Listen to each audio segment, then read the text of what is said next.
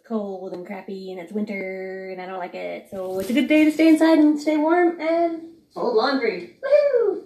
You like folding laundry? Uh, not a lot of people do. Laundry day can be boring for a lot of people. Or some people find it that they just don't have time to dedicate to a whole day of laundry. So they do it one load at night and you know, take it out every day, do a load or two or three or five, however many it takes. So I grew up and my mom would do a day of laundry. When we got more of us, it was two days a week of laundry. And in the summertime, we all folded laundry together.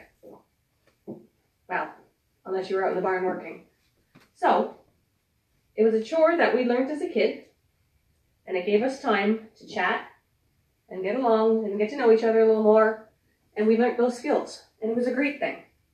I don't fold exactly the way my mom did, but my sisters all fold differently too. And some fold exactly the same, and some don't. So, it's still a great skill to know and learn and teach your kids. If you're really bored or you're by yourself, my tip number one was teaching the kids or other people to do it with you and spending that quality time together, that family time. Number two is you can use it to call a friend or a family member or those people who you know you should be keeping in touch with, but you always feel bad that you don't. So here's a way of taking two of those items off your list that sometimes make you feel guilty. One, don't feel guilty. Number two, do a task that is quiet and put them on speakerphone while you're doing it. Takes a few minutes. You only got five or ten minutes. You can get some laundry done and you can have a nice little chat with somebody that matters to you. I often am running around the house doing bringing the laundry back and forth to different rooms and I can spend you know if it's a laundry day and I've got to catch up it can be two hours that I'm on a, I know I'm going to be on a phone with a close friend for like so I may as well just chatter away while we're at it and get something done. It's fantastic. Now if you're watching you can see that I'm folding all different ways. Tip number three is go ahead and learn different ways to fold according to where you're going to put these items. And I have towels that go on a shelf. So they're folded probably the same way most people fold or grew up folding. And they're stacked on top of each other. And you can just grab the top one and away you go. Now, clothing, I don't, I hang a lot of mine, but since I am doing some laundry here that is going to be sold, then I'm folding it a way that you can learn from those new shows on I don't know if you're allowed I'm allowed to say show names or people names, so I've got to learn that. So please comment below if you know the answers to that. But uh, folding the Japanese ladies way. And uh, it works for me. Fantastic. Hey, I found my dryer ball. I might do another video on those, how they help you too. Wow. Uh, so look for those videos too. So if I'm allowed to, then I'm going to show you and tell you what works for me and what doesn't of those other people's laundry methods. And other cleaning methods and decluttering methods and all sorts of methods, right? Because I learned from all sorts of different sources. And when you learn something new that you were doing wrong or can do better, it makes life easier, which is why I'm here. Hopefully you will learn something new and make your life easier. So I listen to podcasts while I fold. And I listen to the TV when I had TV free. So go ahead and you know, multitask that way. if you're learning for school, go ahead and, oh, I should show that off. That's that, selling. Pardon me. Uh, if you're learning in school, you can listen to a podcast. There it is. Or, and, or record yourself and listen to yourself and learn. Um, I think I was on one track and jumped to another, sorry. Uh, these different ways of folding make it easier in the drawers. So I actually fold this new way and it helps me keep my drawers a whole lot easier. And if you find that your kids are grabbing clothes out of the drawer and it's just flying everywhere, or you do that and you hate it, go ahead and get rid of those drawers. Get shelving and, and you know, fold that way on, on top of each other, stacking that, that works for you. Because a lot of people fold on top and then stack it, and then you're looking for what you want in the bottom, but you, everything else is flying all over the place. So it just makes everything a mess, and it doesn't work. So find what works for you with your folding methods and with your storage methods. And if there's not enough space in that drawer, do you need another set of dressers or do you need to declutter? There's another tip. I forgot the number because I didn't write all this down first. Uh, another tip was to clean items before you are going to sell them online. So I have a video about selling stuff online and why January is a great time to buy and sell and declutter. But um, I noticed as I was doing laundry here that, that you know this uh, washcloth is frayed, so I can decide to trim that and fix it, sew it, throw it. But uh, this little thing, you know, if it was a towel or a blanket, I could give it, donate it to uh, animal shelter.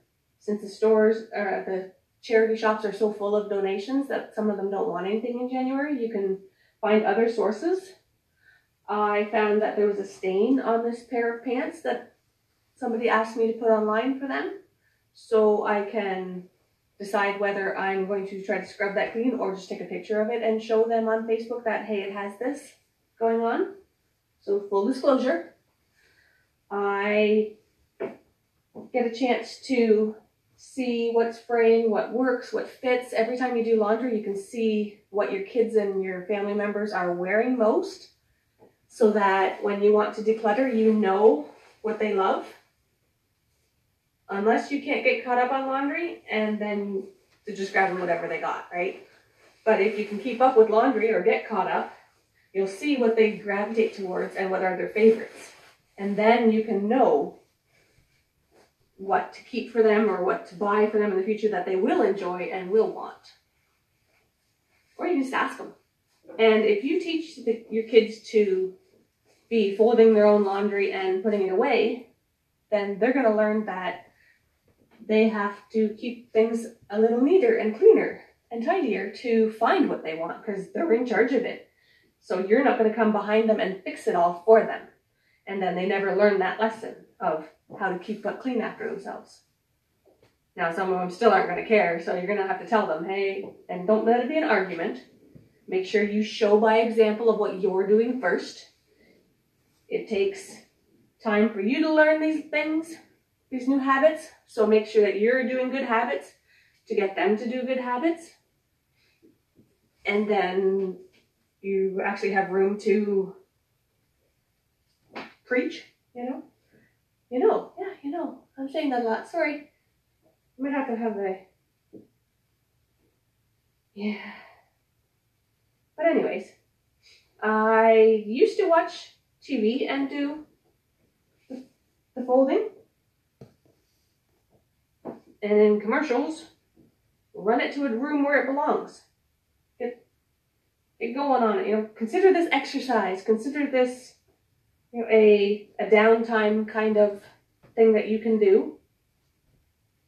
And while you're working on other stuff, maybe waiting for something or someone, you can get a load of laundry folded. Uh, make sure that you have all your laundry done before you post it online. Because the last thing you want is it's still in the washing machine or dryer when somebody's showing up to pick it up.